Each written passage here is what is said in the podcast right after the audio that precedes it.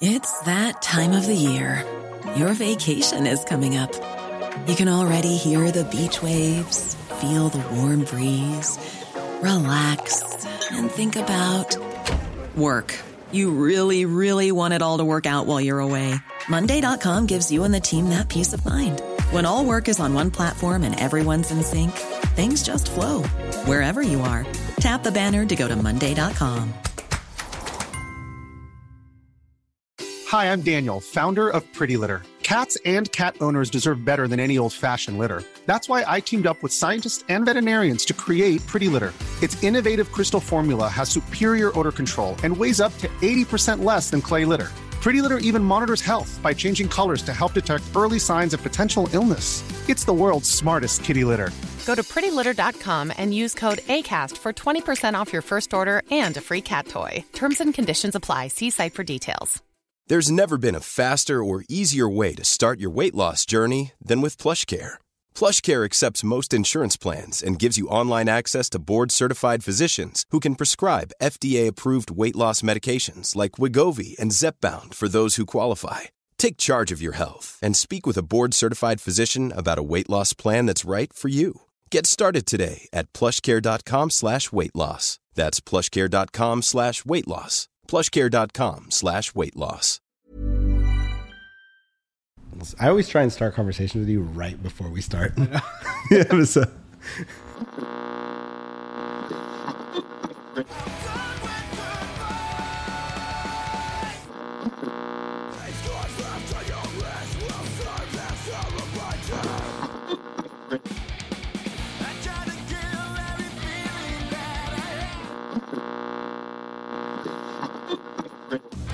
Walking Blind is hosted by overly emotional dudes who overthink and overanalyze everything. Nothing the hosts say should be taken as medical advice or opinion.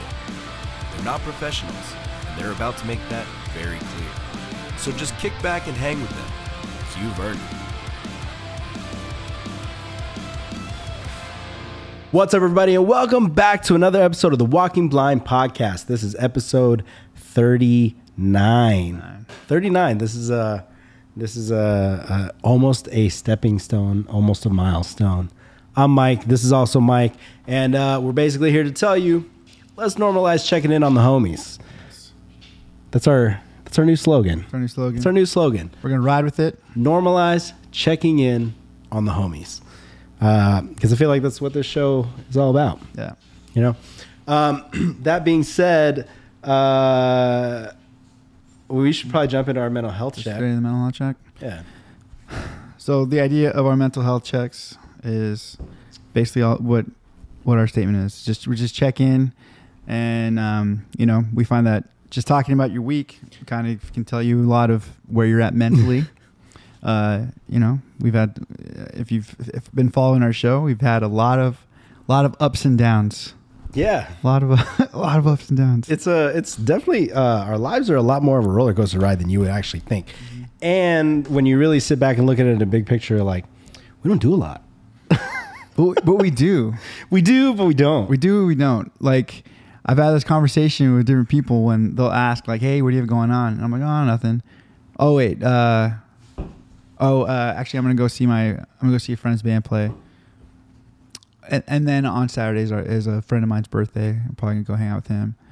And then uh, Sunday, probably not gonna. Oh, Sunday, I'm gonna do this with my family. You know what I mean? I'm like, I'm like, I don't do much, but like, I do a lot of little things. I feel like we both do like a lot of little things. Yeah, yeah, and and I think it's it's kind of crazy to think that when we first started this show, like we we had been you know doing this whole little like let's meet up for Saturday, Saturday morning coffee, like therapy thing, uh, where we just kind of hang out and just talk about everything going on, like as as men, as emotional men. men. Um, but then uh, it it just kind of became something bigger.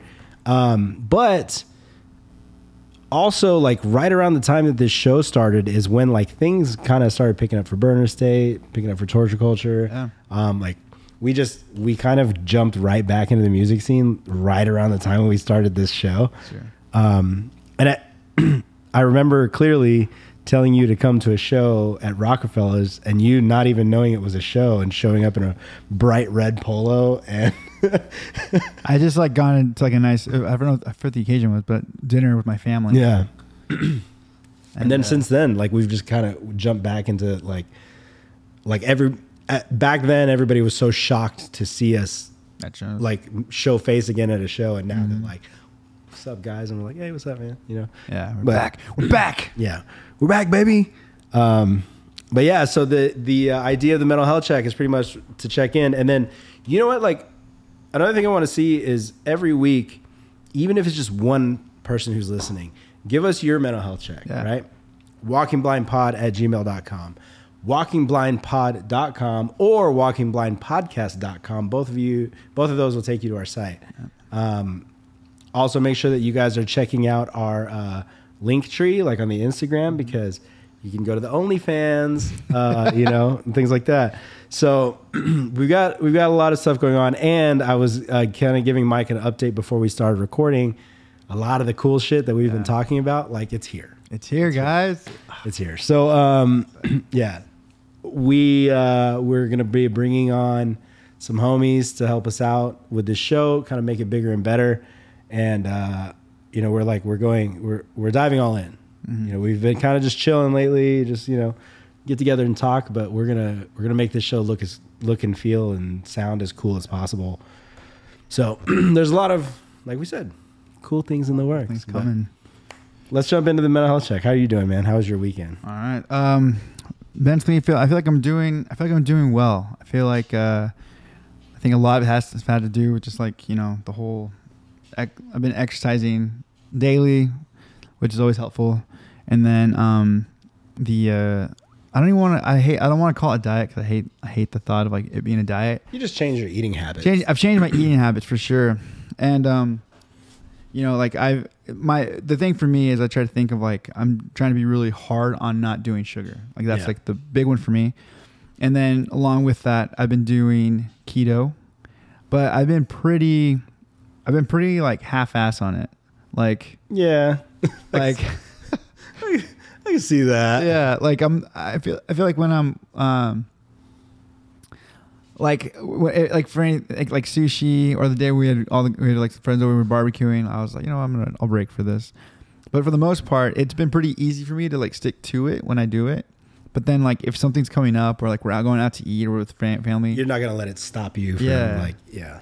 Yeah. Which is good though. Like that's I think th- when it comes to like you know the word diet and stuff, um this conversation happens actually a lot more in this household than I'd like to admit. But like the word diet always sounds like a temporary thing. Right. Right. Like it just sounds like, oh, I'm just doing this for a short period of time to get to where I need to be, and then that's that, you know. Um but I think that it just needs to be like an overall like just lifestyle change in general. Um, and from what I've seen, you've been you're pretty consistent. Like you've lost some weight, you look good. Yeah, 15. getting into those those larges again. Yeah. Um, I was talking to Rawl about um, getting some liquid death merch, and he was like, "Yeah, you know, there's a merch order coming. What sizes are you guys?" And I'm like, "Well, I'm you know rocking the XLs," and I go, "Mike." Is in that in between between the large and the XLs, and he wants to lean more towards the larges. And Rawl was like, "So would the large be like the you know motivating factor here?" And I'm like, "Yeah, I think so." yeah You know, 100% He's gonna rock the rock the larges. Um, I'm gonna. I kind of. I've been. I was wearing the slim stuff for so long that it just feels so free to be in the XLs lately. Yeah. That I'm like, hmm, I'm gonna stick to the XLs. I'm still gonna work out, but uh, the XLs are comfy. Yeah, all my work shirts are XLs and they're comfy. Like I Yeah. like that. So, actually, when I'm okay, so this shirt, conviction.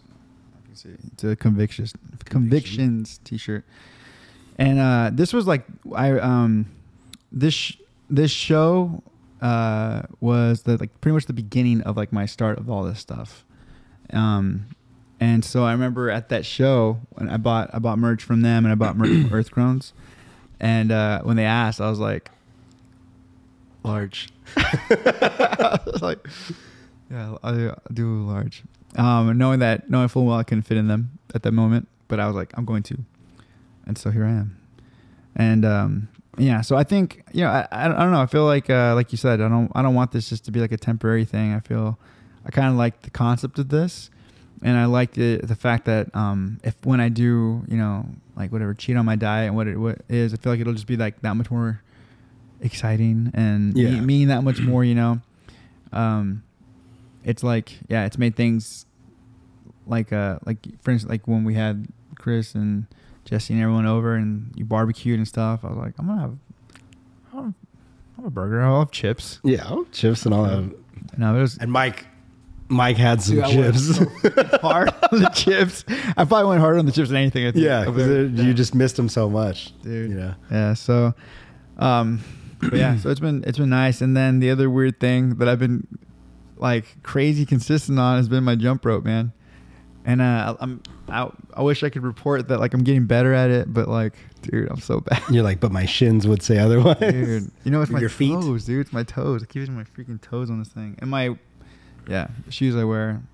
I think I just need better shoes, but um, yeah. So mentally, I feel like I've been good, man. Um, there's I feel like a lot of stuff that's been happening with this uh the podcast. I feel like is really it's it's been helping. It's been changing my my my thinking um about things and uh yeah, I feel I'm excited for what's coming. Um, I'm excited for like that work ahead because there's a lot of work ahead. I feel, yeah. and um, and so it's just been so all that has been very good for good for me mentally, and I feel like uh, you know, the exercise stuff has been has been good too. And I'm I'm slowly I actually I need to pick it up, and I I'm slowly starting to get back into like having to get ready for the shows. Yeah. So, Yeah. Um, I'm in the same boat as you. Um, I think that as far as this show goes, like uh, with next week being episode 40, um, I think we should jump back on the live again and do another like let's get on the live like an hour before the show Okay. and just field like a bunch of questions. Like let's get some questions, get Just some like community a- yeah. community topics, and we'll do like a traditional walking blind, you know, questions episode for episode 40. Cool. Um, and I mean, like, there could be some cool stuff to talk about because I don't, as as messed up as it sounds, I don't know if we've talked about like the official announcement about the Pacific Northwest shows. Did we did we talk about it? I don't think so. So we we'll we'll jump in a little more into that, and then like kind of what's been going on there. Um, we we can talk a little more about like the EP and like some merch and stuff that we have planned for the Walking Blind. Um, we'll get into that you know a little bit down the road in this episode, but I think definitely episode forty, we should do a listener a listener episode. Cool. You know. Yeah. Uh, so we'll jump into that. Damn. Um, where you Where are you at? So, some of you guys may notice my voice is a little messed up. And as much as I would like to say that this is from practicing and getting ready for shows, uh, so let me, I'm going to paint a picture for you. And I, I don't think I told you like the whole story about what happened. I saw you the day before, Yeah. right? So this week on, on Tuesday, um, I had taken some time off for some family stuff. And then like Tuesday night, my stomach started hurting. Um, and then I was just thinking like everything under the sun. Like, was it the burgers and barbecue that we had had like a couple nights before? Like, you know, uh, was it um, And- ceviche? And you had mentioned discomfort. I feel like a week ago almost, right? But for sure on Monday night, because I was that's when I was like, it was a appendicitis. yeah. So, um, but like, well, I guess I had I had been feeling like super super bloated, like, and I had felt like I could see it. Like, I know I had gained weight, but I felt it like all the way up here, and just like bloated. And I was, and then so, anyways, um, you know, Tuesday rolls around. Tuesday night, I was like, I was laying on the couch, just like in pain. Um, uh, Karima got home from work, and she's like, "Are you okay?" I was like, "My stomach is just," and then I felt really bad for her because she made ceviche, but she was like, "Hey, grab some shrimp, and you know I'm gonna make you real ceviche. That way you don't have to eat the vegan shrimp. Which vegan shrimp is fucking weird, by the way. so like we had real ceviche, and I was like, "This is fire. It's so good." But then my stomach was hurting. She's like, "It was me. I killed him," and I was like, "So it was that was whatever." The next day, I called off of work on that Wednesday because I was like, I don't feel good. Like I just, I, I thought maybe I'm just tired. I didn't sleep enough. This is stress. Like we've had a lot going on, a mm-hmm. lot of like shit, like a lot of wheels turning. So I thought that everything was just getting to me. Mm-hmm. So I was like, I'm gonna take the day off. And then like all throughout the day, I just had the same like you you know like the best way I can explain it like when you're drinking and then you eat fast food and then you feel that like I'm either gonna throw up or I'm gonna have diarrhea or mm-hmm. both, and it's that pain all in your stomach. That's what it felt like mm. all day, and I was like, this sucks. and so the next day, I took the next day off. It was there. It, the pain was still there, but it had all moved down to like the lower part of like my abdomen, and that's when I took that day off, and I was like, I'm gonna get a lot of stuff done, but I can't stay home and do it because Elliot's here. Like, there's gonna be a bunch of shit. So I went to Daily Brew. Yep. I was working on a bunch of stuff. You were working, and then um, like that whole day, like I ate just fine. Like I never had like nausea, like stomach issues. It's just pain. And then all day it felt like that. And then when I woke up Thursday morning, I was like, something's wrong. It never lasts this long. Mm. I'm gonna go to urgent care. so I called off work and I drove myself to urgent care. And I go walking in, and they're like, "Oh, what can we see?" You know, I mean, my stomach's been messed up. It's just like a sharp pain, especially when I stand up or I move. Excuse me. And they're like, "Okay." So they pull me back and they triage me, and then they take me to the back. And then the resident that's there at urgent care was like, "What you're explaining sounds like appendicitis, but you're in a gray area because most people that come here that have appendicitis are like." Doubled over in pain and they're like miserable and they're like you look awfully chill You're like, you don't know my life. and I was like, I was like, well, I mean, like, and they were like, you know, so like then starts the train of doctors all pushing on my stomach to see where it hurts, and I'm like, ah, right there. So then they're like, okay, so we're gonna give you um, uh, take blood work, and then we're gonna do a CT scan. Okay, cool. So first they try to draw blood like through the side of my arm. Weird. It's weird. And the lady like goes to draw blood. She's like, "Man, you have really good veins." And then she like basically taps into the vein. And then she's like, "Nothing's coming out. There's no blood coming out." I was like, "Am I dead?" She's like, "This is so weird." Like, because it's like, like you have really good, like you have really good veins. I can't get anything out. I was like, "Okay." So then they put it in my hand, right? So they put it in the top of my hand, and then they drew blood from my hand, and then they capped it, and they're like, "Well, we're probably going to give you an IV, so we'll just leave it." Hmm. Now, let me preface this also. It's 8:30 in the morning. I hadn't eaten shit since 7 p.m. the night before. My thought was, I'm going to go to urgent care, get some medicine, figure out what this is. Maybe it's some weird gas, and then I'm going to go get breakfast. I'm going to get coffee and a breakfast, right? So then they're like, um, we're waiting on the blood work, but we're going to get a CT scan going just in case. Okay, cool. So they order a CT scan. I'm there for a couple hours, and they pull me in for the CT scan. And then the guy's like giving me all these weird explanations. He's like, "You're gonna put your arms above your head. Then we're gonna inject iodine into your system." He's like, "If you've never had it before, it's gonna feel weird. You're gonna feel like you know, like a metallic taste. Your arm's gonna feel cold. Then your groin is gonna get really hot. It's normal. Don't worry about it." And I was like, "Okay." And then because it was like my abdomen, they're like, "Does your do your shorts have metal?" And they have the zippers on the side. I was like, "Yeah." He goes, "You have to pull those bad boys down to your ankles." I was like, "All right." So I pull my shorts down to my ankles, and I'm in this fucking CT scan. Um, and then I go back. I go back to the bed, and uh, now like one thing that a lot of people don't know about me is I don't like attention. Right? Like I know that because we play in a band and you're the fucking lead singer and shit like that. That like, but I don't like people focusing on me. Yeah. The music thing is it is what it is. Anything outside of that, I'm like, just leave me alone. so, doctor comes back over after like another hour. Your blood work came back. You do have an infection in your appendix. Uh, you have acute appendicitis.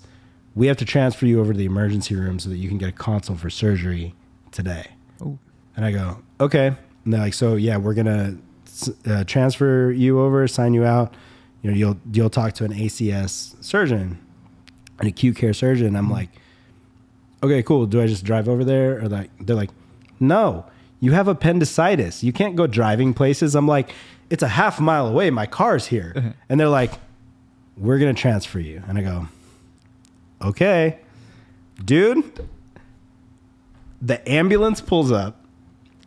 These two pretty handsome, young, tattooed, buff dudes walk in. They're like, "This is the patient," whatever. They bring a fucking gurney, and I was like, "Yo, I could walk, right?" And they're like, mm-hmm. Protocol. We have to put you in the, the gurney. We'll at least sit you up. And then so like You're like, can you, you at least carry me? I was like, what the fuck? so then I get in this gurney and they like strap me down, like around my ankles, around my knees, like around my waist. And they really jumps around my waist because that's where, you know. And then um, they roll me out and I'm just like, all the nurses are like, bye. And I'm like, later, everybody. And they just like, wheel me out, put me in an ambulance, lock me in. And then one of the dudes goes, did you request to be picked up by ambulance? I go, no. I was like, my car's right there. I could drive right there. It's a half they're mile. Both, they're both like, you know, it's like a half mile. Away. Yeah. and dude's like, dude's like, well, it's, I mean, we don't always get these calls, but for transport, you know, we, we just have to follow protocol. I'm like, all right, cool. so you like shit. So then they're fucking like taking my vitals again and they're asking me all these questions. And they're like asking all the shit that goes with appendicitis. Like you have nausea, vomiting, like diarrhea. Like, and I'm like, no, no. You're like, not an No. abnormal amount of diarrhea. Yeah, the, just a regular amount of diarrhea that everybody has daily. Um, and then so the guy's like, "So we're really just transferring you because you have appendicitis." And I go, "I'm just here for the ride, doc. Yeah. I'm just here for the ride, literally." So then they drive me the half mile across the street, and they drop me off in the ER. They wheel me in a gurney in the ER, right? Then they come, they put a cuff on you, and they check your vitals. And then they just leave the cuff on your arm because apparently it's your cuff now. It goes with you wherever What's you a go. cuff? The blood pressure cuff. Oh, okay. So now I have a, a IV in my hand. Can the feel that? yeah. So I have the needle in my hand. It's like taped down, and then I have an IV cuff on my left arm, and I'm like, all right, whatever. and they're like, hey, we need to check, you know, your your your um, everything, whatever. So they start putting the little probes on me, right? So I got like four probes on me, IV cuff. Cool. And then they're like, cool. So yeah, we'll have him go in the waiting room. Go ahead and put him in a wheelchair and wheel him out. I'm like, I could walk to the waiting room. They're like, sir, appendicitis.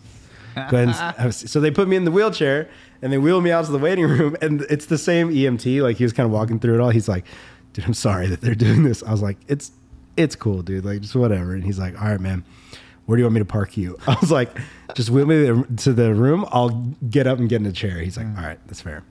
So I get up and I go sit by the window. He's like, all right, man, good luck. Take it easy. I'm like, all right, see you later.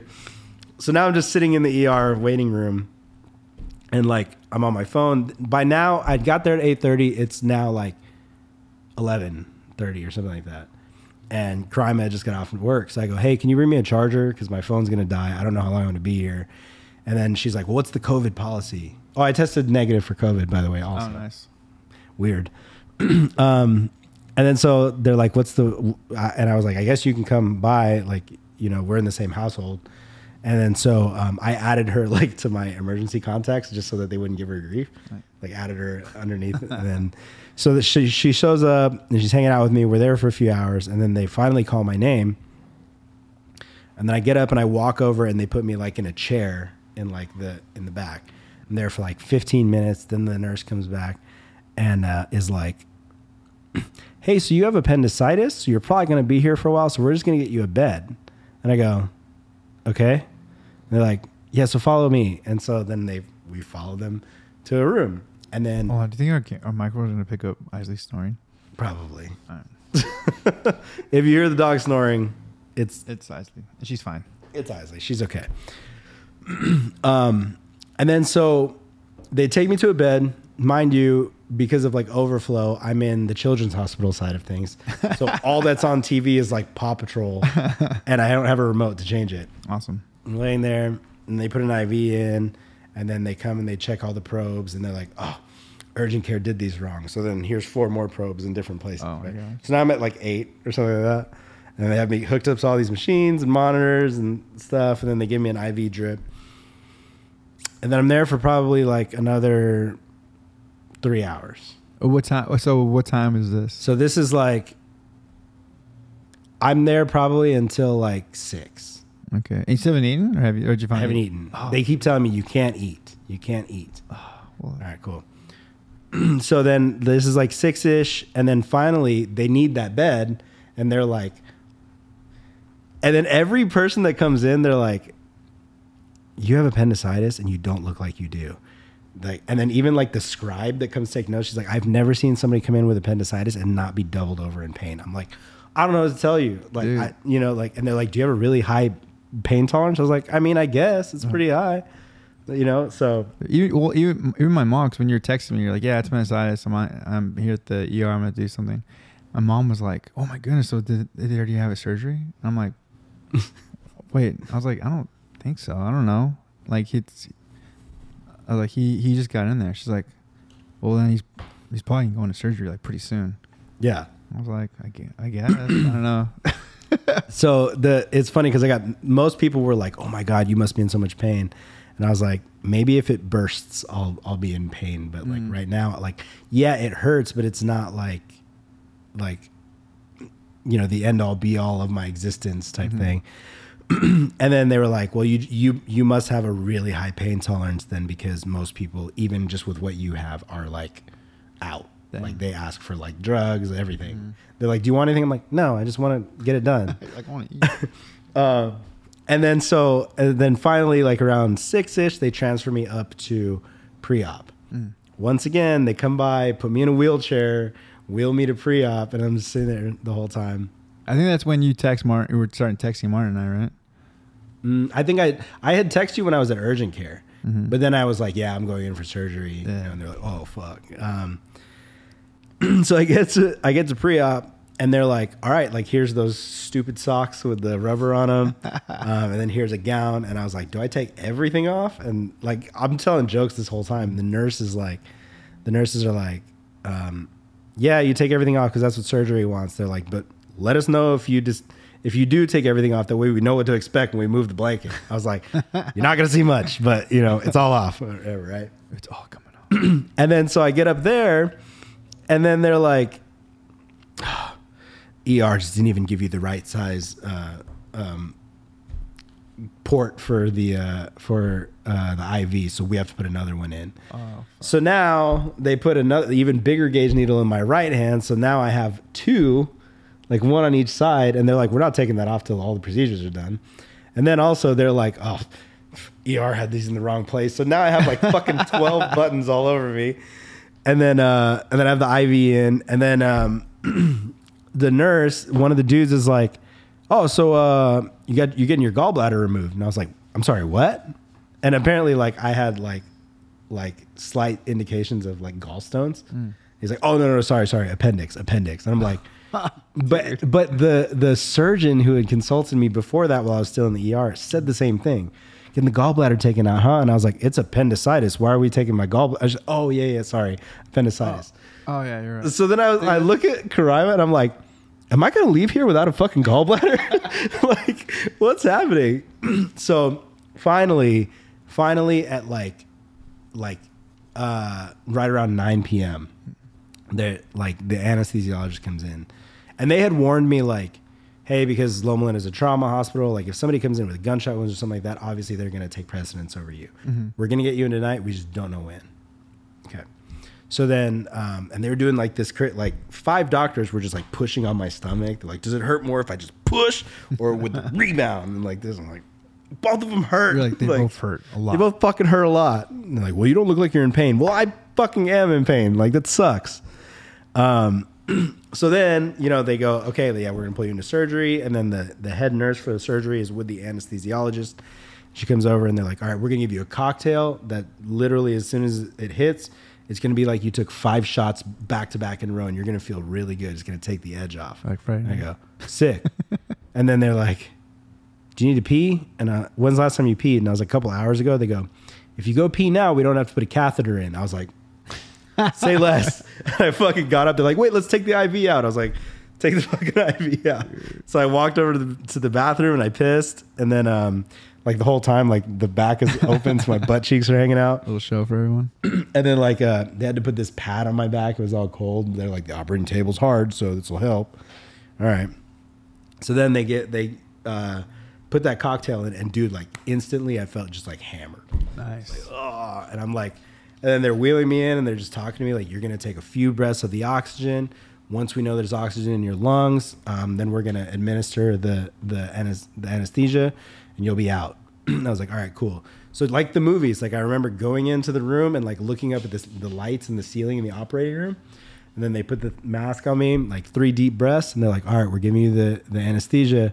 And the dude's like, "Later," and that's it. I woke up in the recovery room. I was like, Nice. "Oh shit!" and then they're like, "How you feel?" I was like, "Like I left a piece of me behind."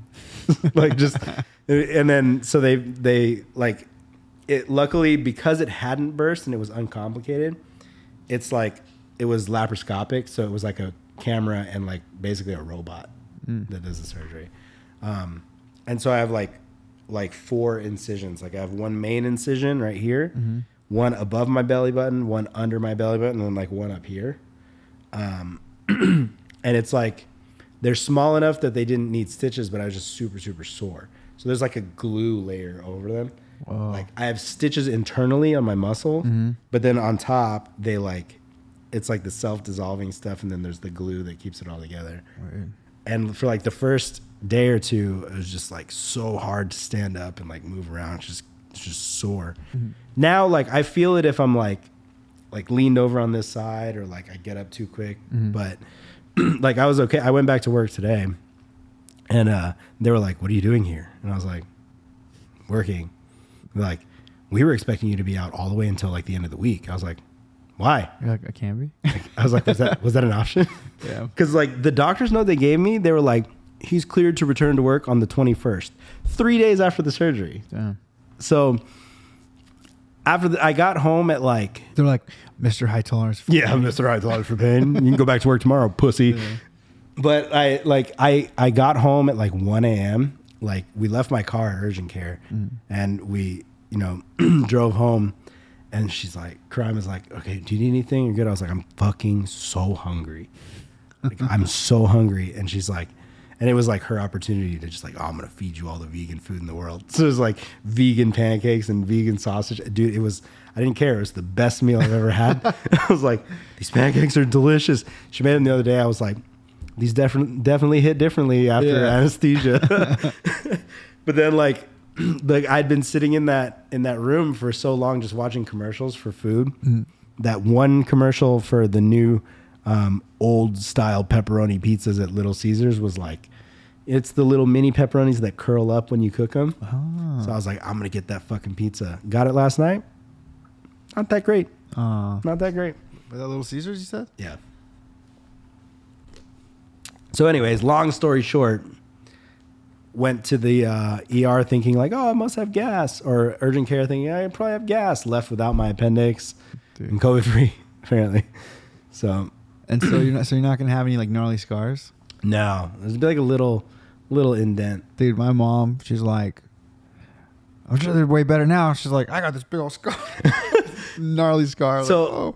so I guess what they said was, but they told me they're like, we're gonna go in initially with the camera and stuff. They go, but if we get in there and we realize it's gonna be more like complicated of a surgery, they're like, then we're just gonna switch and completely open you up. Mm. So I really wasn't gonna know what the outcome was until I got up, right? Dang. But then they were like, yeah, it was uncomplicated. We were able to get in there pretty quick. But then my throat, my throat's all messed up because after they put me under, then they put the the trach tube down my throat. Mm-hmm.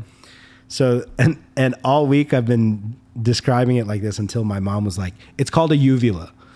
I was like the little dangly dangly thing that Cardi B talks about in the back of your throat. because it was so swollen from that trach tube mm-hmm. that it was like enlarged and it kept like I kept choking on it because it would like flip up onto the back of my tongue and I'm like, what is that? And it just and I had to re-swallow it again because it was so swollen. And finally, like starting today, like it's still not as bad, but my throat is still a little jacked up. dude. So that's why I'm talking like this. but yeah, it's it was uh it was definitely an experience. Yeah, I didn't realize how gnarly those things are until my mom was like, "They gotta get him surgery right away." I was like, "Ah, it doesn't sound like he's gonna be in surgery right away." Yeah. And then yeah, 'cause she's like, "Yeah, the burst, I think it's it gets in your bloodstream and it gets real serious." You could die. Yeah, and she's You like, "Man," septic. she's like, "Man, he must be in so much pain." And I was like, I, "Yeah, I guess maybe." He's like, "I don't know. It doesn't sound like he's, you know." Yeah. I was like, "I saw him yesterday." Yeah. Like he looked fine yesterday. Um and I think that like so they were saying like it's not perforated, it's just infected at this point, which means that like it hadn't burst or anything. So they were like, you know, but if it bursts, like Dan, when I was texting Dan and Jake about it, Dan was like, "Dude, when I got," he's like, "Mine was so painful." He's like, "I was in so much pain, and then it burst, and it was like ten times worse." I was like, "Oh fuck." Wait, how does one get get appendicitis? so the appendix is just like this like to this day they haven't figured out what it's for they don't it does nothing. It just sits at the end of your large intestine and it's just like this little extra like dangly flap thing. And then like what can happen is and then you know, this is going to sound gross but like this is what happened with me. You can get like um it can either you can either get an infection from like um, viruses or things like that, or you can get what's called a fecal impaction, where something just gets stuck in that little hole um, for the appendix, and when it's stuck in there, then it starts to swell up and become inflamed, and that's when it bursts. Right. So they're saying like it could be something as small as even like nuts and grains that just get lodged in there, and then from there it just starts to swell up. But the appendix does nothing. It's literally just a fucking sack at the end of your at the end of your intestines. So when they were telling me this, um, they're like, "Have you had like a like a nuts or grains or anything recently?" And I was like, "Well, ever since my girlfriend moved in, it's been a lot more uh, plant based things." She's like, "It's not me. It's not my fault." I was like, "I never had this problem with steak and potatoes." I'm saving your life. So I was just trying to give her as much shit as I could the whole time. But yeah, so um, it was like legit, just like a day of just sitting in waiting rooms and then surgery, and then like like now like like I'm still I'm still on muscle relaxers and pain medicine, so like I don't feel it as much, but like I was able to go to work and then like as long as I would get up and stretch and kind of move around and stuff, it was okay. But yeah, definitely. Uh, and then like so, I had let Joe know because it was Joe's birthday, and I was like, Oh, "Hey, I'm not gonna make it because um, you know." And she's like, "No, no, no, that's a really valid reason why you wouldn't be there." And I was like, "All right, just making sure, you know." So that reminds me. It's Joe Gill's birthday right now. oh. Birthday. I never miss a year. So that's my that's my uh, my weekend recap. It was not much of a weekend to talk about, but it was weekend to talk about. Fucking birthday. Sorry, it's it's fucking next month. Yeah, that's quite that's quite a. Uh, my goodness, that's a weekend recap. Mental health. Yeah, it's everything. yeah. Um, so I I And mind you, Martin and I were not much help in our text when you were texting. yeah that was uh that that that text chain is always interesting. Yeah. I was like, I called it. The let's see. Let me read you some of the messages. let's see. Um, Mike, I said, or, or I texted you guys at like four. Or Mike goes, "Oh fuck, did I call it?" I said, "I think you did." And Mike said, "I smart. That sucks though." and then I was like, "So surgery tonight, just not sure when." And Martin's like, "Well, shit, you'll have a badass scar now." And I was like, "I don't think it's even going to be that big. It's the laparoscopic procedure." And Martin said, "Don't know what that is, but it sounds sick." and then Mike goes, "Is that the procedure that will enhance your powers? Do you need a ride?" And I was like, "Nah, Karima is here." And Martin said, "Is she there to core in your IMA?" And then sent the ha, got him. And I was like, "What?" yeah, I didn't understand that either. And then he just totally changed the subject. He's like, um, "We're gonna YouTube event right now." We're like, "Okay, cool." So, yeah, it was. I'm Uh, glad you didn't get that either because I I was like, what the fuck? I mean, I knew what he was trying to do. He was, he was intentionally being dumb, but I was just like, "Fucking, fucking Martin." um, so I have I have some news that I want to talk to you about. We'll move on a little bit from this, and then and then that news is going to lead into my um, my little my little questions for you. Oh, okay. So, um, today, Angels Baseball announced that the organization has initiated a formal process to evaluate strategic alternatives, including a possible sale of the team. Owner Art Moreno stated, It has been a great honor and privilege to own the Angels for 20 seasons. As an organization, we have worked to provide our fans an affordable and family friendly ballpark experience while fielding competitive lineups, which included some of the game's all time greatest players. Although this is a difficult decision, it was entirely our choice and deserved a great deal of thoughtful consideration. My family and I have ultimately come to the conclusion that now is the time. Throughout this process, we will continue to run the franchise in the best interests of our fans, employees, players, and business partners. Okay, remember before we start. Oh, continue, continue. So I need your, I want, I want your thoughts. Okay, so before we start talking about this, I was like, hey, I have two things, two things that are gonna trigger me. This is Angels, Angels uh, being sold. So this is the first thing that's gonna trigger me. um. So uh, okay, I'll just keep this short. For anyone who doesn't know, I'm an Angels fan. Love, I've I ride I ride with them. Let, let's say this I'm an Angels fan, Angels fanatic. Yeah. Um, I like to say that I'm a baseball fan first, and I feel like I'm, you know, ever since the Angels won the World Series in 2002, I felt like baseball has become a sport for me, and I don't get as invested or as caught up in the bullshit of it. But, uh, but dude, with okay, so the Angels have had since Artie Moreno took over the team, Angels now like they've had great offensive lineups. And for anyone who who doesn't follow baseball, like offense is great, but if you don't have pitching, it doesn't fucking matter. Falls apart, yeah. Like like uh the the term defense wins championships. In baseball it means pitching basically. Yeah. That's basically what it means. and like it's so what he, and what he said in the statement is totally true. He, they uh they have done a lot to like improve the stadium and to make it like fan uh family friendly. Uh, they've brought in to their credit like they've brought in like um like there's breweries that are in there st- in the stadium now. There's like different types of food and barbecue, stuff like that, which is cool. And then like an interactive like area like with games and stuff. Like that stuff is all that's fine. That's totally cool. But the team like the the owner refuses refuses to get pitching. Yeah. Refuses to get pitching. Like to the point where we we uh like he want he wants it's almost like he just like looked at like who like the top players were and then was like okay we'll get these guys not not not realizing that it's like well you they know play positions. yeah and Yeah. and it's like well and also they're on the wrong side of like their age basically Mm-hmm. like Albert Pujols I think we signed him I forget how old he was when we signed him but he's like dude gave him a 10 year deal and he's how old At least 10 years older than he says. Yeah, dude. That's just oh my gosh, dude. That's another thing too. We had, and then we we had and during that era we had we signed uh oh my Josh Hamilton, all these guys, all these guys that we uh like, but and we just offense, offense, offense, but no no pitching, no pitching depth. This was the first year they actually made an attempt to like go after pitching and stuff. And in our draft last year, we basically drafted nothing but pitchers.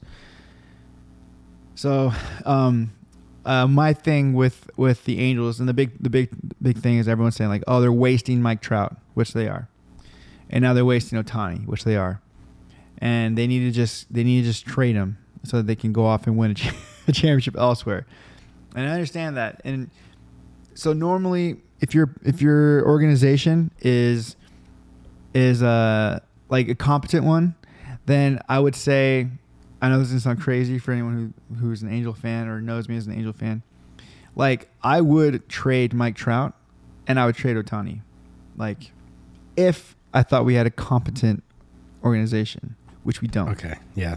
So that thought is scary to me of trading these guys because I don't trust the organization to get the worth to get their worth back. Right. Like it, like a haul for, like dude to trade Trout, you're going to get You need you're going to get a roster. a, a freaking boatload of number 1 picks. Yeah. And you know, you might even get like a pretty like a, a pitcher now. Yeah. a, you know, that you can build off of. Uh, same thing with Ohtani. You can get a cr- you can get uh, what's it called like the King's Demand or whatever for like both either one of those players or for both. Like they could like w- if you like uh, you can restructure the whole team with Exactly. a trade of both. Yeah, but I don't trust the Angels to do that. I don't trust Artie to like to get the right pieces in. You know, I know it's like um it falls on uh uh what's his name or GM, but like he has to everything has to be okayed by the owners and shit. And so I, you can tell that he's trying. So I don't I don't fault the the Angels general manager. I don't fault him at all. It's just uh, it's just this dude needs to just sell the team. And so, um, yesterday I was talking. Shout out to my buddy Caleb comes into the shop. He came in yesterday and we were just talking, just talking baseball. And I said what I just said about how like I don't trust the organization to do the right thing and getting back the right players for Trout or Ohtani or Right. both. Right. And um and so we were just saying like, dude, Artie just needs to sell the team. Yeah. He just needs to sell the team. And um and you know, and we're kind of like, well, he probably probably won't because he's like doesn't he doesn't give a shit about the team as long as, as long as the Angels are making money, which they are, like they're still Yeah. getting people going. And so we were just talking about that yesterday. And so when, to see this, I saw this when I was at work, dude. I was so fucking stoked. I texted my brother. I was, dude, yeah. I was, uh, this was like, this was great news. And, you know, Angels could get sold to someone worse. But, you know, that's like, eh, I, I just, I, I, I, as long as we're out of the, the Artie Moreno area era, then I'm, I'm okay and hopefully the next the next uh the next you know team to take it over will have some kind of baseball competence and um you know do do the right if we keep Trout and Ohtani maybe they'll properly build a team around them. Or if not fucking trade them off and then get the t- get the pieces to rebuild. But I really hope they don't fucking do shit before they leave. Be memorable like Yeah. you know what I mean? Or like fuck us over and be like, you know, we Some like wild ass, ton of- stupid ass yeah, shit. like another offensive player that we don't fucking need. So, Well, that being said, my trivia is classic Angels trivia. sick. Okay. yes. So, first question, and when I say classic, like we're going back to 60s, 70s Oh, fuck. Okay. on these two. um, so, which Angel was the 1979 American League MVP?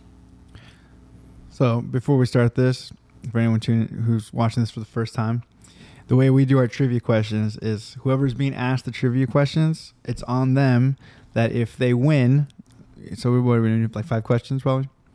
So if I get if I answer correctly, then good for me. Yeah, This- hurrah! Hurrah. Yeah, If I get these if I lose, if I get more than, you know, more than 3 or get 3 wrong, then I have to post an embarrassing picture of myself. as you guys saw last week, I uh, up the ante, I have a good one. I think I have a good one. I found a I found an awesome one, which I'll I'll show you. It's actually a physical printout picture. It's in the garage. Oh. Yeah, Yeah, I yeah. So uh so that being said, there is stakes when it comes to this. I now I I will admit it's a little unfair because I didn't um, find multiple choice questions for you. So maybe I'll give you a couple extra, you know. But yeah, which Angel was the 1979 American League MVP? Now I can tell you this: he played all 162 games, batted a 296 with 36 home runs and a league leading 139 RBI. This was 1979.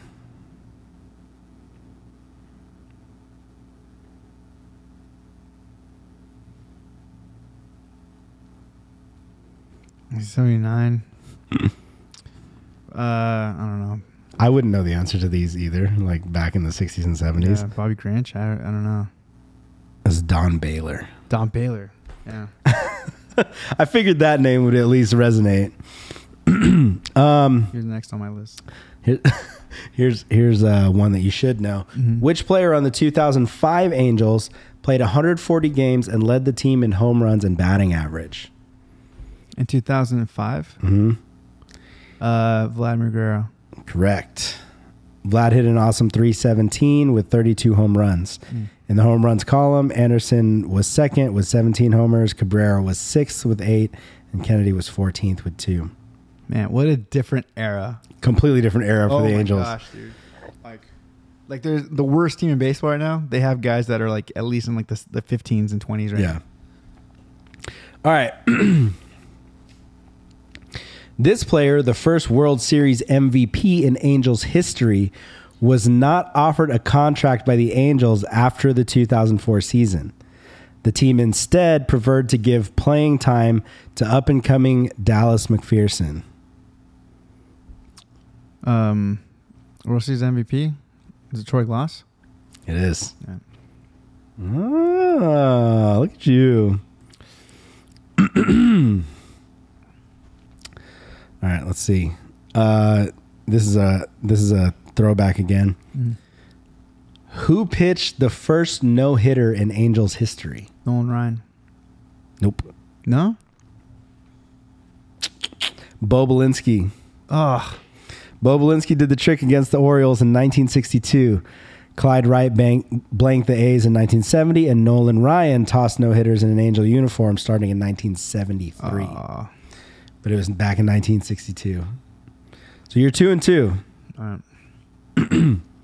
Let's see. I'll try and I'll try and We'll make we'll make this the. We'll make this the one. this is the one. Yeah. Are you sure? Yeah. that one's too easy. All right. You'll probably get this one too. Which two Angel players won a Gold Glove award in the 2002 season? Oh.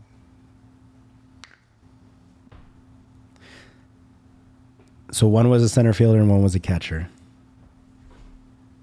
Oh, dude. Uh, Darren Erstad and Bengie Molina. Nice. Nice. Nice, dude. No no picture for you. So a, a little uh just a just a little fun one. Um or two fun ones. Okay. Which famous person once owned the Angels? Famous person. Um, the cowboy. Uh, uh, Gene Autry. Gene Autry. and then where did the Angels start playing their home games during their inaugural 1961 season? Was it uh, Palm Springs? No, Palm Springs where they did the spring training. Um,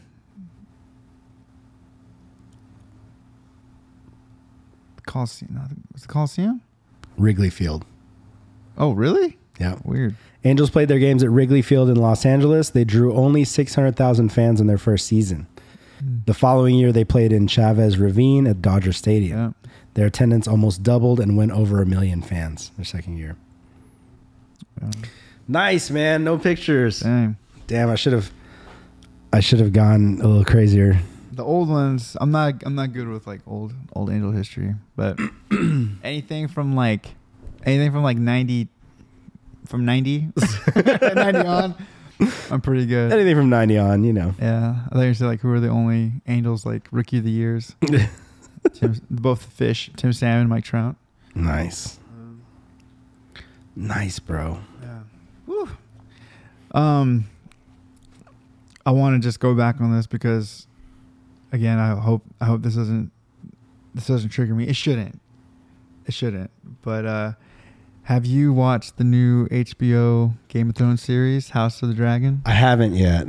Uh, you would think I would have because I've just been sitting in bed, Mhm. but um, I haven't, and I've been hearing a lot of mixed reviews.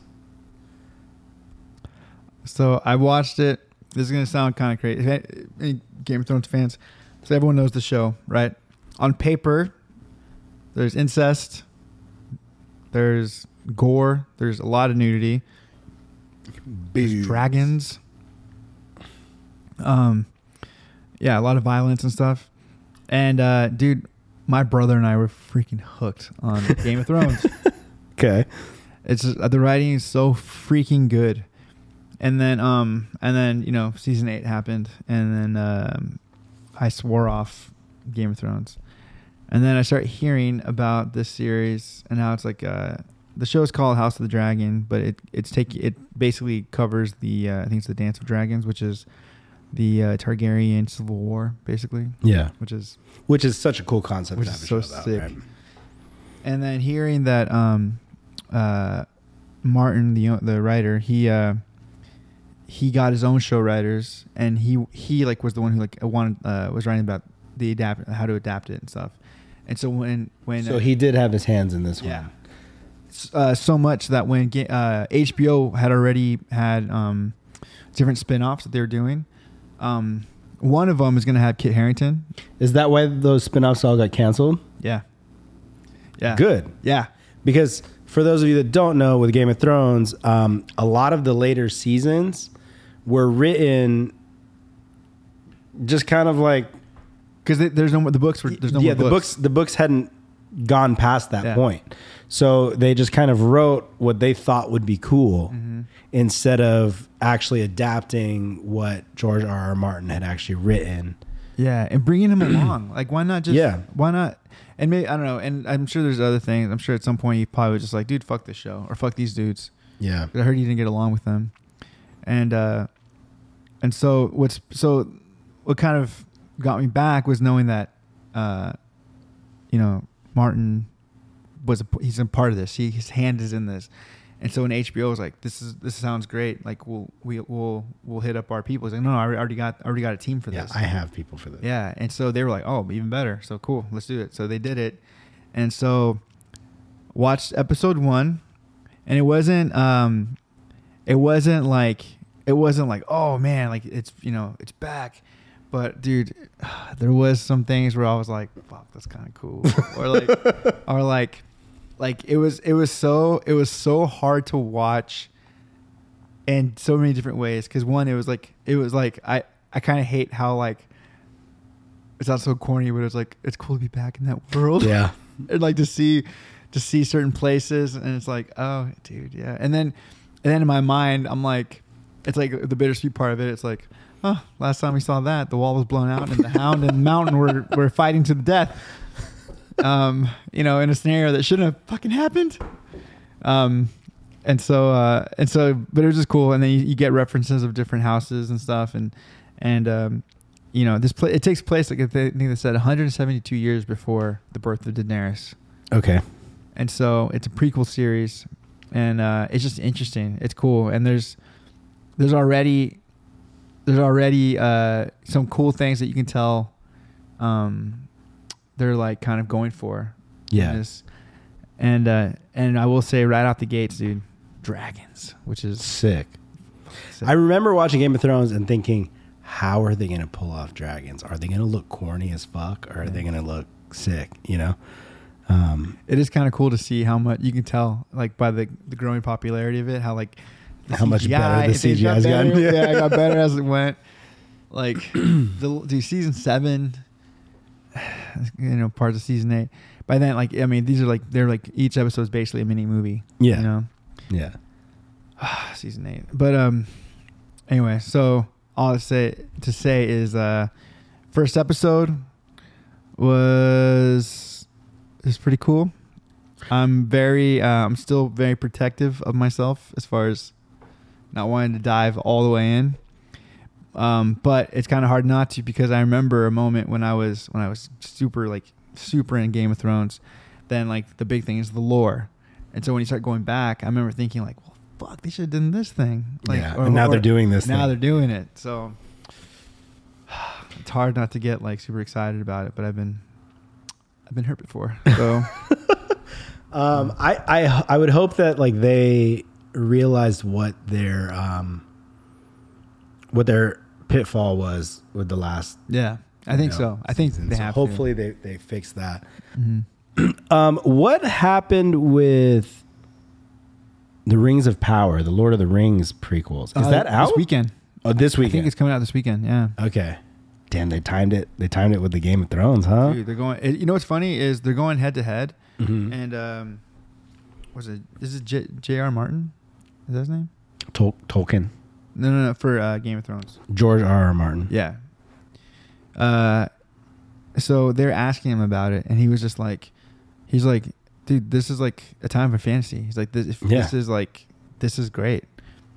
I hope my show does does better. He's like, but I'm happy. I'm happy they're uh, that they're coming out with it, and it'll be, you know, they'll be kind of going head to head. You know, because he's like, we we've written a really good show, and it sounds like they they have as well. So I thought that was kind of cool. Now I the the um and I say this with all the love in my heart. The nerds are gonna go after me for this, right? And this is let them come, let them come. Sorry, I had to do that. Um, so I used to do a podcast called the Robot Lab, which may come back eventually. Um, but that was a pop culture show, right? Uh, long before I convinced Mike to do a podcast with me, I did a podcast, and and at that time we were on top of every movie, every release, everything that was coming out. Like we were there, we were reviewing it by the next day. If you do that shit now, dude, I will be there. Dude, uh, there's some talks. We'll talk. Okay. Uh, we'll talk about it. I've even reached out to Ty as well. Um, you know, but uh, hey, there's Ty's one uh, reference. Yeah, in this dude, I episode. don't think he got in last episode. I don't think he did either. Mm, yeah, he did. Did he? Because we talked about the Burner State show. yeah. Never mind. So, anyways, right around the time that that show ended was like when all the Hobbit movies were starting to come out, and also right around that show time that show ended because I had basically lived my life every single weekend going to premieres and like you know things like that and going to cons and going to stuff. I kind of was like, whew, take a step back a little bit, mm-hmm. and then that caused me to just spiral and not watch a ton of shit. Right. So I haven't seen any of the Hobbit movies. I haven't either, dude. Actually, I, I saw one. I don't remember it. I yeah, I, like I was going through HBO the other day, and I was like, "Oh, The Hobbit, oh, The Hobbit and Unexpected Journey, mm-hmm. Hobbit," the, you know, and I was like, "I haven't watched any of these. Do I need to watch these before Lord of the Rings, or is this something that I can just skip Oh, altogether?" This is before. This is like the prequel to even that, right? I think so because this is about the seven rings of power, right? Oh yeah. and then that you know so i don't know how necessary they are to watch them but i haven't watched them so i don't know if i need to make a weekend of it um you know and, and play catch up on my lord of the rings but let's freaking let's barbecue and just invite let's do it just pe- invite pull over and we'll watch freaking Hobbit movies. I, Yeah. I I will I did I did this with uh, Daily Brew, uh, a couple of Daily Brew people, and we did it with um, just Lord of the Rings. yeah Cause I, th- I think Harry had never seen them. for some reason that doesn't surprise me Yeah, actually, there's a couple people that had never seen them, and uh, and so we wa- we watched them, and um, I mean they're great movies. If you they can you can edit out a lot of the walking. yeah Yeah, Yeah. yeah. You'd still have a pretty dope movie that wouldn't take you know almost three hours. But uh, dude, uh, okay. So episode one comes out September second, so next weekend. next weekend And uh, yeah, it's they're gonna be releasing on Fridays, which is kind of sick. that's cool We have uh, we have She Hulk on Wednesday. Wednesday. i haven't watched she-hulk yet Oh, dude, I liked it. It was good. i've heard mixed reviews I liked it. i've heard the dialogue is a little pandering Mm, yeah, I can see that. okay Um, i'm still gonna watch it i just I I will say this though, it had probably one of the funniest uh like end credit things. the one about cap Yeah, you about that? Yeah, I've heard. I heard about it. but the context of it is good because it, it's a it because it, it's a callback to something that happened earlier in the episode, and um, yeah. They're they're even um, saying now that um, that the way that Bruce says that statement and his wording, and the way that some of the other Avengers have talked about Cap, Mhm. show that they know something because he's not dead. Mm. Because none of he- the oh, because he says he's he's not a, yeah a virgin as opposed to he was not. Yeah. Yeah. And he's gone, but he's not gone type deal. So, you know, there's all that there's all that talk. Yeah. But yeah, man, I'm I'm I I I feel like I the Game of Thrones universe was just so much darker than the Lord of the Rings, hmm you know, but then again, Lord of the Rings was pretty fucking epic. Yeah. So, Yeah, I'm curious because I, I don't know much of the lore at all, you know, other than I just watch the movies, you know. So I'm I'm really I'm I'm actually excited to see to see those shows. I probably won't. I'm. It's gonna be just a much different uh, viewing experience than like I have going into Game of Thrones. Because Game of Thrones, I just have so much like people don't understand, dude. I was in it. Yeah. I was in it, dude. I was, and I got in it kind of, I kind of late. I came in uh, season five, I think it was, Mhm. or like right as season six was starting. Uh, I finished season five, right, going in right into season six.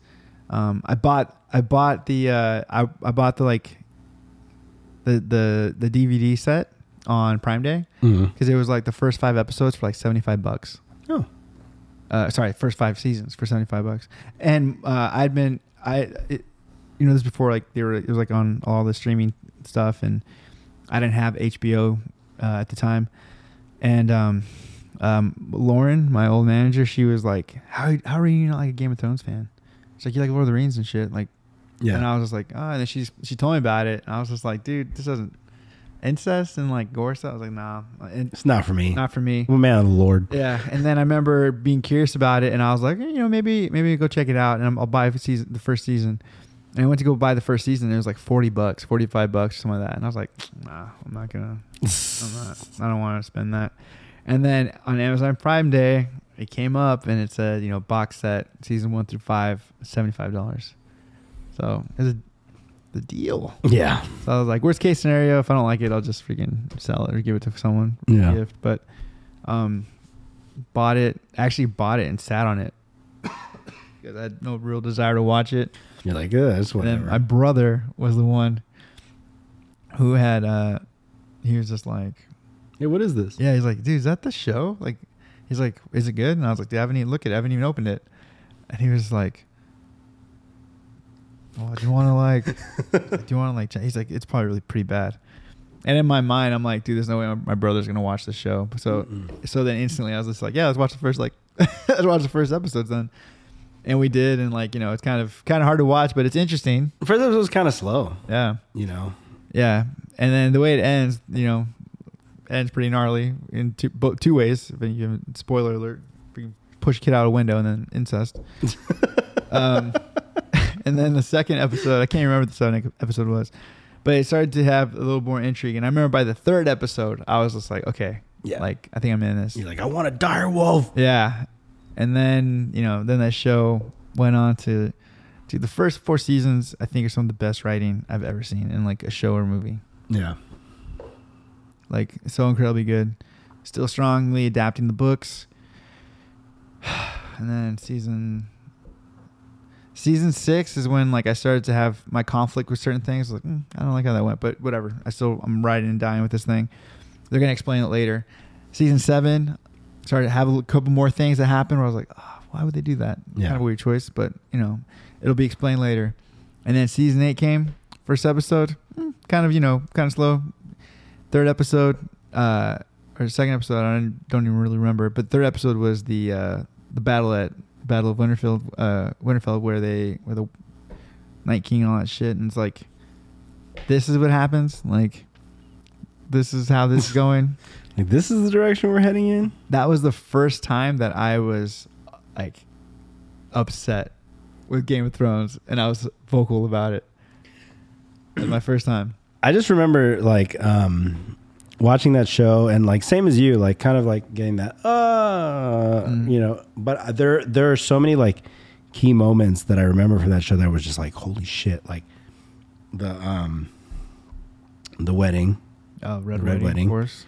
um and then when spoilers the the White Walker dragon Mm. when I first saw that happen, I was like, get the fuck Yeah. out. There's no way, you Oh, know. dude. And then like understanding the way that that army works and the way, and I was like, that's impossible. There's no, there's no way to, to Yeah, beat them. you can't win. You can't win. And, and ah, dude, that dude, that freaking episode, the And episode Dragon Glass, that, fucking cop out. like them, them, uh, I know them, them, uh, being surrounded, and then like they can't get through because the lake, the lake's, uh, it's just water, so they're like trapped on the island. And then when they're like fucking with them and like throwing rocks at them, and then they see that the rock hits and it's like doesn't go through, Yeah. it's solid. And then they all realize that, that they can walk now, and they all, ah, dude, like, Ah. and then it comes with the fucking dragons. Ah. Uh, yeah, I'll have to check it out. I gotta watch it. You gotta see what it's all about. Yeah, I think um, I think if by the third episode, if it really starts to pick up, I might even might even start doing like reactions. Ooh, okay, I was thinking about it. okay. For the YouTube, Yeah. Oh yeah, yeah. I should do for that. Just have it just for that, mm, just subscribe to the Walking Blind YouTube channel. We're gonna do some cool shit over there. dude. Or maybe live stream it. Just not have it on. Good. Hmm. We could set like a set like a premiere night. What nights does it come out? Sundays. Sunday nights. Maybe do a little live. Dude. So So so yeah, so that's sorry, that's like my those are my two trigger my two triggers, Angels and uh Game of Thrones. I have to I have to read this on the show. Uh Karima just texted me and said, "Is homeboy staying for dinner?" Why? What are we having? So what uh what else you got for us? All right. Um. Well, uh.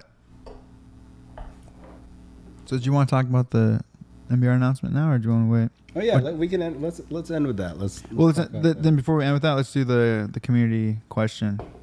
cool. Um, all right. So this is sent to us. We've had a couple, and I appreciate everyone who sends in these questions. At some point, they'll make it on the show. Yeah, Um, we have a list. We keep have- track. We do have a list, and there's been some good ones, but I just feel like this one, I don't know why. It's just, I think it's interesting to me, and it's uh, it was sent to us by our buddy Adrian, and uh, his, his the way he worded it is funny. He just said, uh, "Cancel culture being overrated."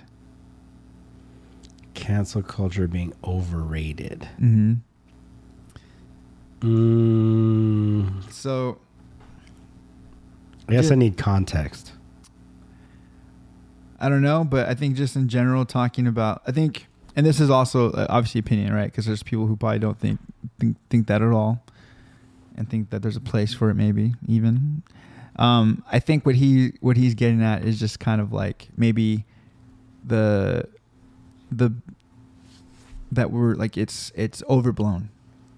The idea of cancel culture. Um, so, from purely an opinion standpoint, I can say this. I think I I don't believe in cancel culture only because I don't think I have the right to dictate. I, I have no moral standing or moral high ground to dictate whether somebody should be able to continue in their career or not. I have like I have no say. Now, do I agree with the things they may have done? Don't know. Probably not. You know, if it's gotten to a point where people are outraged enough, um, you know, to cancel somebody, to use that term, then I think that, you know, obviously, that's something that they need to take a look at, and that's something that they need to to to really figure out. And if it's an atrocious act, um, you know that they've done, or if it's like uh, something that's that's harming somebody else, then it being brought to light, you know, is definitely going to help or save, you know, potential victims in a sense from it ever happening again, right? But cancel culture as a whole has become something more than just exposing wrongs or indiscretions or anything like that, right? Cancel culture has just become I don't like you, so I'm going to fuck your world up, Right. right? And I think that's where it's become people too jumping in on it, like yeah, and that's and and I think like as unfortunate it is, as it is, the Johnny Depp um, Amber Heard trial exposed a lot of a lot of that, and it ex- like gave people their first real glance of like, oh, we said some shit that like now facts are coming out, Yeah. and all of a sudden, oh, maybe we fucked up, Yeah. you know, like Like you can't do an oopsie on someone's life. yeah, like like for example, let, let's use Kevin Hart for example, right? Like back when um was it the Oscars? Yeah. Like he he was being canceled for um some homophobic jokes that he made, particularly about like the the chicken wing thing. That joke, I mean, like for what it's worth, that joke was funny. Funny, yeah. Right? And it's a joke. It's yeah. Is it irreverent? Yeah. It's intent, but I I still always stand by the the fact that like comedy is supposed to be irreverent and it's supposed to push boundaries and it's supposed to be be uncomfortable at times. Yeah. Right. It's making light of uncomfortable situations. but for him to have told that joke and then essentially have grown from it and say I don't tell that joke anymore Yeah. because I get it. I get why people would be offended by it. Mm-hmm. That's that in and of itself is like a oh shit like there's here's a change, right? But for you to turn around and say like nope, you can't continue with your career because of something you said 10 years ago. fucking stupid. Dude, fuck that. If you go back in everybody's Twitter, everybody's social media, they've said at least one dumbass thing. Yeah. They, Oh, you've dude. done at least one dumb thing as a kid. I've said a lot of stupid ass shit. Yeah. When this Like- was all happening, I was like, well, I guess I'm gonna get canceled. Some fucking reads my shit. like it's it's just and and the fact that like I I guess I like like let's say this. If it's a scenario where like today I say some shit that is completely inappropriate or I do some shit that's completely inappropriate and you call me out on this tomorrow, that's a given. Mm-hmm. Yes, this is a mistake I have just made. I need to fix it. I need to clarify it. I need to learn from the mistake that I just mm-hmm. made. But we're not giving people the opportunity Yeah. to learn from the mistake that they've made. That's a healthy society. That was, Yeah. that's what like that's what like an idea of a council culture. I think what people want it to be, which is like we called you on this. Here's here's the here's everyone yeah. asking you to change, but we don't give people opportunity to. How many times have, have you fucked up anything in your entire life? Like, imagine you fuck up and then somebody goes, Well, now you can't ever do anything again. Yeah. that's what cancel culture has become right the and and the unfortunate fact of the matter is that anything like this anything like this is going to be taken to an extreme hmm. because we just don't know how to do life without extreme. Yeah. we just don't. We, we don't know how to do it. Now if i fuck up today and somebody calls me out on it and i go damn okay this might be something i need to learn from. Okay fine if I did something 10 years ago, I'm not that person anymore. Yeah. I'm not even the same person I was a year ago. Same. Yeah. You know, like, so there's like, now, of course, maybe we've spiraled and maybe we were better people a year ago, but like, you know, that it's, it's a case by case basis. You can't cancel somebody's entire life, their, their ability to feed their family, their ability to take care of their, their whole, you know, life essentially over some shit that some people or the vocal minority may consider offensive, Yeah. right? And the lines are so blurred now uh, as to what is a cancelable offense, what is okay. If it's somebody that you know people love, then all of a sudden it's fine that they do stuff. But if it's somebody that like has had opposing views and we want to Yeah, destroy them, like that doesn't like if you have two people do the exact same thing, but one's Republican, one's Democrat, and Mm-hmm. you want to fucking cancel one side just because they're the opposing viewpoint of view, we've completely lost the picture. Yeah. And that's kind of where it's at. That's like uh, when people say like, I don't want to. I don't want to say. I don't want to say this because I don't want to rehash this for any for people. But basically, what you just said, when it's like somebody gets called out on something, you know, or accused of something, and it's just like, awesome.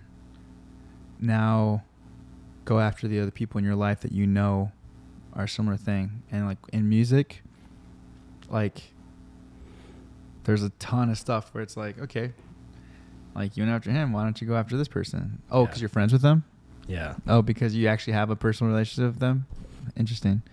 Yeah. So I mean, it's I hate I hate. uh I think you know I, I'm I'm all for you know people who need to be, you know, things brought to light. I'm all for that.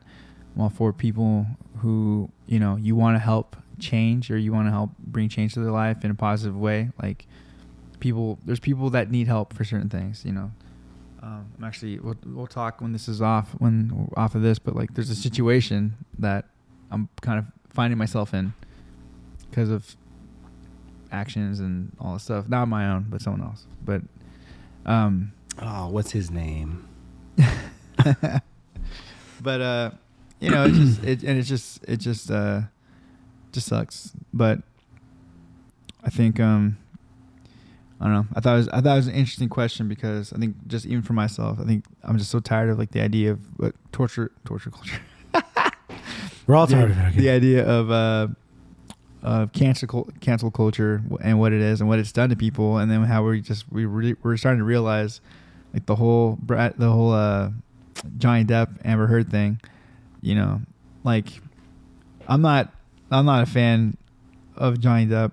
I'm a huge fan of of Amber Heard, but even for me, it was just like, well, damn, that sucks. Like and uh and it's like okay so all these people who just shit on you know Johnny Depp are they are they taking it to social media and apologizing to him Yeah. are how's they That, how's that foot taste? yeah, Yeah. you know what I mean it's just like and of course not of course not people I- are Yeah. I think the the overall like sentiment ends up being that like most of these movements that we have, the Me Too movement, BLM, um, the you know cancel culture, all these like everything that that has in the past few years m- made it to like a, a global scale where everybody knows about these movements, right? Mhm. They all start in a place of good. yes Yeah. They all start in a place of, um, of, you know, fighting for something that people truly believe and truly feel strongly about. They start with good intentions. yeah And the problem with basically us as a society, uh, us as a people, is that then you have the people that come in and try to twist the agendas. Then you have people that come in to try and make, you know, make it spin it so that it benefits them Yeah. in a way. Then you have the people that come in and that go, like for example, the Me Too movement. Oh, we're exposing people in Hollywood. Now I'm going to expose people that I just had a bad date on, or now I'm just going to expose somebody I didn't have a good time with, or you know things like that. And it just you start to lose like something that starts off as such a good intentioned thing starts to become something that is no longer a reflection of what it initially started as. Right. Right? It becomes toxic. Like, and yeah and then it just you know um and then it spirals and and like the the biggest thing is i've i've said this a ton of times as a society as a society we've lost the ability to agree to disagree. Yeah. Like we can sit in the same room like there's you and i get along and we agree on most stuff but there are things that like you and i have had opposing viewpoints on where we're just like oh okay. And then that's that. Like there's no like if you don't fucking listen to what i'm saying and take my Yeah. opinion then don't ever fucking talk to me you know like my, there- my there- life continues the same. Yeah, like, like- regardless of and and like there's no like you're never ever ever ever ever going to be in a world or in a society where somebody or where everybody in the room has the exact same belief mm-hmm. system that you do. It's never going to happen. No. there's always going to be things that based on personal experience based on life experience based on you know things that they've they've seen or heard or or been through people's opinions are their own. There's a reason why everybody has their own opinion, their own beliefs, their own standings. You can have similar beliefs. You could have a lot that you agree on, but the second that you start to to like push somebody away or like not hang out with them or not consider them a friend because they have a belief that's a little bit different than yours, Yeah. that's a problem. yeah That's a problem. Martin's one of my best friends in the world. We argue about shit all the time. we fucking fight about shit all the time. And then like we finish the fight and then we just go on talking about nonsense again. Yeah. Right? Same with Andrew. I talk so much shit to Andrew. He talks so much shit back to me. We fucking butt heads and then we're friends. Yeah. Like there's just it's just one of those things where you can't have everybody be on the exact same page as you. and how boring And yeah, where's the fun in that? yeah Like you want to, you want to, like. Sometimes I just say shit just knowing that it's gonna piss somebody off, because it's kind of fun. Yeah, well, dude, Yeah. I, I I love hearing people's explanations for things. You know what I mean? Regardless, because because because if one, if they if they if if they're able to say something that I feel like, oh, I'm I'm totally okay changing my mind. Yeah. Like I'm totally okay having my mind changed about things. Like for Yeah. sure, when we talk about things, but um, you know, but it's like. It's hard, but it's also it, I I found it it's like difficult to have a conversation with people when you can tell like they're getting like so like hurt by what you're saying. Yeah. And it's like, do you really feel this strongly about that? Like, I have, I have opinions about a lot of things, but like, I'm not willing to die on the hill for like 99 of them. You know what I mean? It's just like, whatever. That's just like, I think this, I see things this way. Yeah, there's things in my life that I kind of now do differently because of them, sure. But like, I don't expect you to come with me on this journey, or I don't expect you to like understand this 'cause the way I did Yeah. like you know i don't I, I the easy thing is baseball with angels like i don't expect anyone to have the same kind of love that i have for the angels i went i was a fan through the 90s like Yeah. my, my, my you were there when no one else was. Yeah. Literally. yeah so when people are like why are you an angel fan not a dodger fan it's like well i started off a dodger fan Look closer to angel stadium I will say this. Um, I I saw my dad this weekend. He came by and brought me food, Mm. and he walks in wearing like the cleanest looking brand new Dodgers hat, Mm. and I was like, "Fuck, that hat looks good on you." Yeah. he's like i brought you one He's like, he's like, remember when when you were a kid and I used to take you to Dodgers games? fuck i remember as a family we used to watch we watched the world series the 88 world series dodgers I grew up on the Dodgers, man. I grew up a Dodgers fan. Even when I lived in Atlanta, I would rock the LA hats. And it wasn't until I came back here that I was like immersed in the world of the Angels. Mm-hmm. Yeah, it sucks. There's fucking sick ass Dodger gear. LA hat. Who doesn't want to wear a fucking LA hat being from the West Coast? But that's why the Angels made a California hat. right? Love that. That's still like my favorite Angel logo. But, but anyway, thank you, Adrian, for that. Um, yeah, let's end the show with uh, the official announcement. So, um, I think that we hinted a bunch of times on this on this show, like, hey, there's some cool stuff planning. Oh, it'd be sick if torture culture, you know, like I think we did a lot of that stuff. But officially, so we announced, um, NBR announced that they're going to be playing some shows up in the Pacific Northwest. Um, so it's a it's a nice little weekend warrior run on Mike's birthday, uh, a little bit after, right? Oh, after yeah. Um, but this is Mike's birthday party. Like he gets a sick ass birthday party this year. Um, so the shows were officially announced. Um, starting off in Spokane. Yeah, Spokane. So October seventh is in Spokane at the Big Dipper. Tickets are available, and then Saturday is uh, in Tacoma at the Alma. Yep. I don't know if tickets are up yet. I think they might be up. Actually, they might be up now. I'm not sure. I have to look. And then uh, and then Sunday, uh, it's gonna end in Portland at the Mono Occulta. I don't know Yep. if I'm saying that correctly. But what makes the Sunday one special, and this whole actually the whole reason of this tour is because Daniel Garrow, NBR, our guitar guitar player, um, he's moving out of Portland where he's been the last seven years, I think, eight years, seven eight years, and uh, him and his wife and child are moving to Pennsylvania, Yeah. and so Daniel wanted to kind of have like a farewell, as you would, and uh, and so we we've been trying to figure this out, get these shows going. Uh, shout out to Tron who did a lot of the booking. Um, it's funny, it's different. Like for us when we were like, like okay, we're gonna do these shows Pacific Northwest. Like what bands do we want to hit up? And I think all of us had the same thing because we're, we're all of us were like.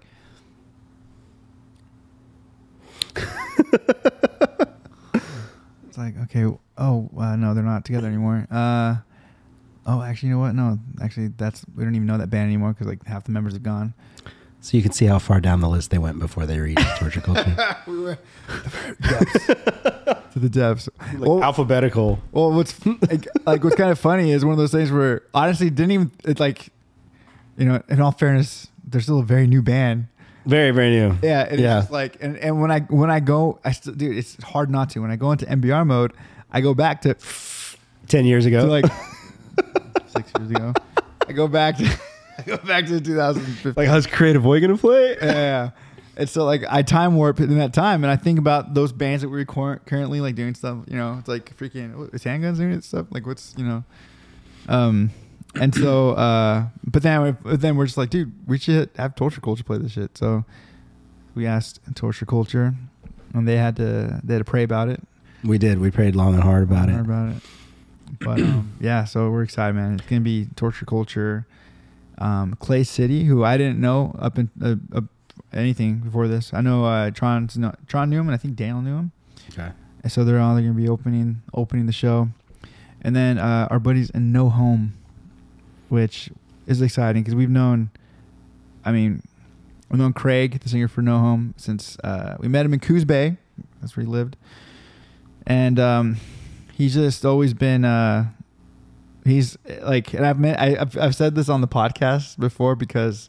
I felt I had to like we actually text each other and I was like, dude, I'm really sorry for shitting on your old bandmates and stuff. He's like, no, it's cool, man. You're being honest. That's right. We did talk about that. that? Yeah, yeah, yeah. you know, and I'm, I don't mean to like shit on them. Like they're all awesome dudes, but it just you know is what it was. Like he was always the standout of his band, Yeah. and I always felt like he just needed to be, you know, he just needed to be With more like-minded people. yeah, and um, you know, I you know, I'm just you know, I don't, I don't think I'm being biased. I, I think he's an incredible vocalist. Like I think he has really good range with his scream and his vocal, his singing, his cleans, and uh, and I he's feel like he's always had that. He just didn't have the right pieces around him, you know, or like the style wasn't there, and so um, but anyway, no home is fucking sick. I will say this: um, since this is a show about mental health, uh, I had a l- so I'd been joking. We'd been joking about like uh, throw torch culture on there. Like we'll fucking yeah, we'll play that shit, right? And then when it was like an official thing, like I've, we've known about this now for like what, a couple months. Oh yeah, Um, but then it wasn't until like the lineup was like solidified and I started listening to other bands. And I had a I had a moment I felt like a kid again, like like starting to play shows again, where I was like, Oh fuck, like yo, these bands rip. Like all these bands rip. like they sound pretty fucking good. Like they're you know, even Clay City, they're they sound heavy They as sound- shit. yeah. Um, no Home sounds fucking awesome. and then I was just like, oh man, we're in the oddball band. we're, we're a straight up hardcore band. We're not like there's we don't have like heavy breakdowns. We don't have like you know. And I started to feel myself getting like in my own head about things, and I was like, kids don't know the songs. People don't know like, the fuck are we doing? What are we doing? What are we doing here? Hey, drop that freaking EP. So the EP, uh, so then that that was like the kind of like the, all right, the EP. So the EP is coming out at the end of August, um, with it being the intention of, I want it out as long as possible so people can learn the songs Yeah. and at least know some of the songs and know who we are before we go up Yeah. there, right? Um, when like like a year ago when we went up a little more than a year ago i guess at this point when we went up to play northern alliance we had zero music out um, we weren't playing at home we we rushed to get burn and caged out Yeah. and since then on the ep burn and caged are on the ep but they sound They feel different. they see, feel different. They sound different. Um, yeah. So I think uh, I like I got in my own head, but then I was like, "Fuck it! Like we're gonna be hanging out with friends. Yeah, like it's gonna be a good time. You know, we're taking the fields on wheels. So uh, if you're in the Pacific Northwest and you want your first glance at the fields on wheels, we'll be there. um, and uh, yeah, it's so it's it's exciting. Um, but as far as torch culture stuff goes, August thirtieth, uh, we are dropping it. The record's gonna be digital, Spotify, iTunes, all this shit. Um, we're also setting up a new merch store where we've got some hats. Um, They're sick. yeah, two hats, uh, like two brand new shirts, and then plus we've still got the bird shirt that's going to be up there. Um, all going to be in the online store, and I think we're going to work it out where um, if you buy some merch, we're just going to give you a free copy, like a digital copy of the record, because we're not physically pressing this EP. So, um, yeah, it's going to be like out there, and then that's it. It's out there. Like we've already started like planning on. We're, we're working on new music. Like we've got two songs we're working on. I was like, hey, let's write like at least one heavy ass song, like new song that we can play when we're up north, so that we have some breakdowns. Dude, but you say you say, uh, but you have you guys have such cooler like mosh side to side stuff. Dude. Like We do have some like fun, like hardcore stuff. yeah, hardcore it's stuff, fun. so. It's fun. I I mean, you know, I hope I hope people like it. I hope people fuck with it. I do. I think I think Um. And uh, I'm on one of them. yeah, Mike's on Mike's on one of the songs, and that song's really fun. I say my first swear word. First swear word on a recorded record for Mike Perez. Uh, I've got even- that in the bag. I've even had like because I've never I don't I've never I've never cared enough. Like there's been moments where NBR songs have almost had swear words, but I just felt like Why? why you know I don't think uh, I always felt like for me personally for myself I don't think this for other- every other artist or band or whatever. For myself, I felt like they were filler for NBR. Yeah. and so um, and it also makes it more fun when you say it live. Yeah. Or you like you you know, but um, anyway, so yeah, our our song is cool. I think the it was it was fitting when you told me about what it was, and you're like, yeah, you know, you write you can write your part, and which for me right away I'm like, fuck, I, I I'm more I'm more. I like when people have a thing for me already. I Yeah. riff off that, and then they, if they give me freedom, like, hey, you can change what you want, but this is what it is. I prefer that, especially because it's like I don't have time to sit down and write. But then when Mike told me what the song was about, it was I was like, oh well, fuck, I can write that. So, uh, uh, which we can talk about. Yeah, the. The song is about like walking away from music, um, and then like like knowing that like, well, the the first lyric in the song is I walked away, and in that moment I knew I was doing the right thing for me. Yeah, Right. for me. Um, so it, for me, it was just about like, I'm walking away because I, I need to figure out, figure myself out, and figure out, you know, what's going on. And, um, and then it also ties into like, I spent so long away. Like, yeah, I did like the side project. I had the the Mikey Diamond shit, you know, um, but it wasn't the same as as playing a hardcore band. It wasn't the same as playing like heavy music, and but then just going through and just thinking like, oh, those days are behind me. And then when I came back to it, and I had that first like like when I finished lyrics for the first song and and started like like jamming it, I was like, oh, I'm oh this was missing. Yeah. Like I missed this. Mhm. I like and and then that's like kind of what we talked about, like going back to shows, like even beatdown shows, like even just like little local like rowdy like small Mhm. tiny venue shows. It's like this is like I miss this. Like, Yeah. I miss this a lot. Um, so that's pretty much what that, that song's about. So it that one's fun. I want to do a music video for that song. We should. I'm down. We should. We'll wait until we finish losing weight, Yeah. or maybe we'll do a live video up in uh, over the Pacific Northwest run, Fucking do that, dude. Dude. You'll have three nights of footage. dude. Hey, no way! You want to come to the shows? I'll just uh, I'll just wear the same shirt when I come out. We just all like rotate rotate shirts, some Walking Blind merch. Oh, dude. Oh, dude. Yeah. Never mind. Oh, we had to do that. That was kind of our plan. We gotta, we gotta do that. Yeah, we're gonna get a couple. Uh, so we've got some. We're, we got some merch that we're uh, in the process of putting together, and um, hopefully by the time October rolls around, because we just spent a lot of money on a lot of stuff. Uh, but by the time October rolls around, we'll have some merch, um, not only for you guys, but that, that we're gonna rep too for the show. Yeah. Dude, we're gonna, I'm gonna rock that shit. Rock the show. fuck out of it. It's fun. It's like it's been fun, haha, to like when I'm with doing NBR things to wear Burner State stuff because I wore I wore my Burner State T-shirt on stage when NBR came back. and then you wore your no bragging rights. Yeah, and I wore no bragging rights shirt to a Burner State show. Because people give me shit, I'm just like, dude, I'm in what? Fucking Michael from Burner State. yeah. That's another funny thing. They put me as Michael on shit. I like I like that. I think it's funny. but um, yeah, it's gonna it's gonna exciting. Uh, you plan on flying up, let us know. And that's it.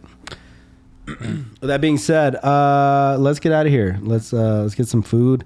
Um, we love you guys. Once again, like, follow, subscribe, tell your friends about us. Um, next week we're gonna do a, uh, uh old school questions episode. So um, we'll be doing the live stream beforehand, collecting some questions. If you guys have community topics, um, let's talk about them. You know, because we keep a list going of everything that gets submitted, so it should be sick. Yeah. And uh, we will see you guys soon. Once again, If you want normalize checking in on your homies. yeah, let's end with that. I was gonna say, you can support the show by going to our. You can also support the show by clicking our OnlyFans link, and it'll take you to the support page. Yes. But also normalize checking in on your homies. Absolutely. Love you guys. Peace.